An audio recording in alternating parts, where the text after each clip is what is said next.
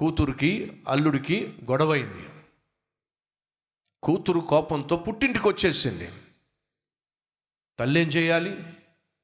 అమ్మా మా ఇంటికి నువ్వు పెళ్ళి కాక మునుపు ఒంటరిగానే రావాలి. అది మాకు సంతోషం. పెళ్ళి అయిన తర్వాత కలిసే రావాలి. అది మాకు సంతోషం. పెళ్ళి కాక మునుపు ఒంటరిగా రావాల్సిన నువ్వు ఒక అబ్బాయిని తెచ్చేసావు ఇంటికి. అంతకంటే అవమానం మాకేం ఉండదు. పెళ్ళైన తర్వాత చేసుకున్న అబ్బాయిని తీసుకురాకుండా నువ్వు ఇంటికి ఒక్కతే వచ్చావనుకో అంతకంటే అవమానము మరొకటి ఉండదు. మైసూరు మహారాజాట తన కూతురికి ఘనంగా పెళ్ళి చేశాడట. అలా చేసిన తర్వాత కాపురానికి వెళ్ళిన కొంతకాలానికి కూతురు ఒంటరిగా తిరిగి వచ్చిందట కూతురు అల్లుడితో పాటు వస్తే ఘనంగా స్వాగతం పలికేవాడు పండగ చేసుకునేవాడు. కానీ కూతురు ఒంటరిగా ఇంటికి వచ్చింది ఏవి మాట్లాడినా ఒక రెండు రోజులైంది మూడు రోజులైంది వన్ వీక్ అయింది. ఆ కూతురుకున్న బాధంతా కొంచెం తగ్గింది అనుకున్న తర్వాత అప్పుడు ఆ తండ్రి చెప్తున్నాడు అమ్మా నువ్వు ఇంట్లోంచి నువ్వు బయటికి వెళ్ళినప్పుడు భర్తతో పాటు ఇంటిలోంచి బయటికి వెళ్ళావు ఎప్పుడైనా సరే ఈ ఇంటికి మరలా నువ్వు వచ్చావు అంటే నీ భర్తతో వస్తేనే నాకు గౌరవం ఉంటుంది. సొసైటీ నన్ను చూసి సంతోషిస్తుంది. ఒంటరిగా నువ్వు తిరిగి వచ్చావనుకో అది నాకు అవమానం. అంతేకాదు నీకు అవమానం. అప్పుడు తను తనకున్న బాధ అంతా చెప్పింది. నాన్న అలాంటివాడు ఇలాంటివాడు ఇలాంటివాడు అలాంటివాడు ఆ తండ్రి అంటున్నాడు ఈ లోకంలో పెర్ఫెక్ట్ హస్బెండ్ లాంటి ఎవరు ఉండరమ్మా.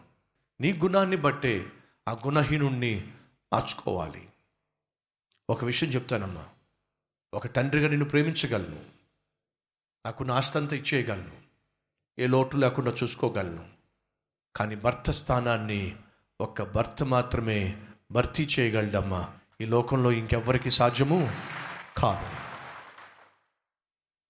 మరుసటి రోజు అమ్మాయిని పిలవండి నాతో పాటు భోంచేస్తుంది అని అంటే వాళ్ళు వచ్చి అంటున్నారు అమ్మాయి లేదండి.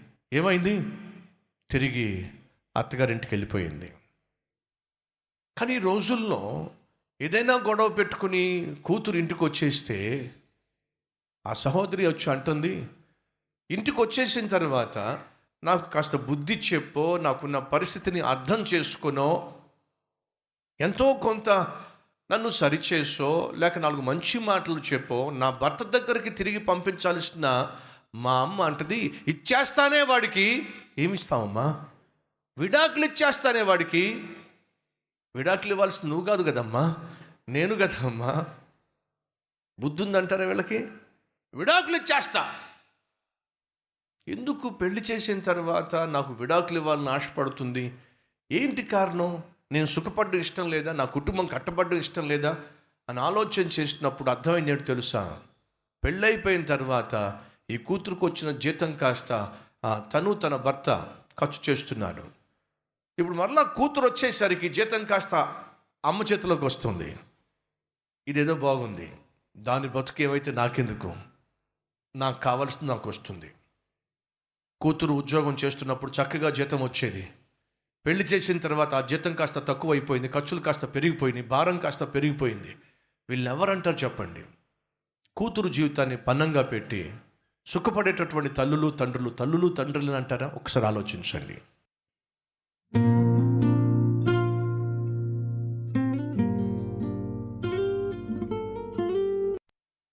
తండ్రి నీ రక్తములో నన్ను కడుగు నాయన.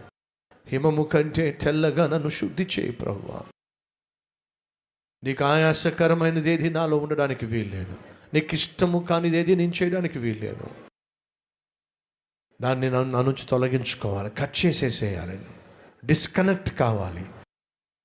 నా కళ్ళను నా కాళ్ళను నా శరీరాన్ని నా చేతలను నా చేతులను నా తలంపులను నా చెవులను నా నోటిని అపవత్రపరిచే ప్రతిదాన్ని నాయన మా నుంచి దూరం చేయండి అయ్యా. ప్రతి తల్లి ప్రతి తండ్రి తమ బాధ్యతలను గుర్తించాలి. స్వార్థాన్ని విడిచిపెట్టి నిస్వార్థంగా బిడ్డల గురించి ఆలోచించాలి. ఇహమందును పరమందును నాయన. నిన్ను కలిగి జీవించే భాగ్యం మాకు ఇవ్వమని నిత్యము నిన్ను సంతోషపరిచే కృపనివ్వమని. ఏసునామం పేరట్టు వేడుకుంటున్నాం తండ్రి. ఆమెన్.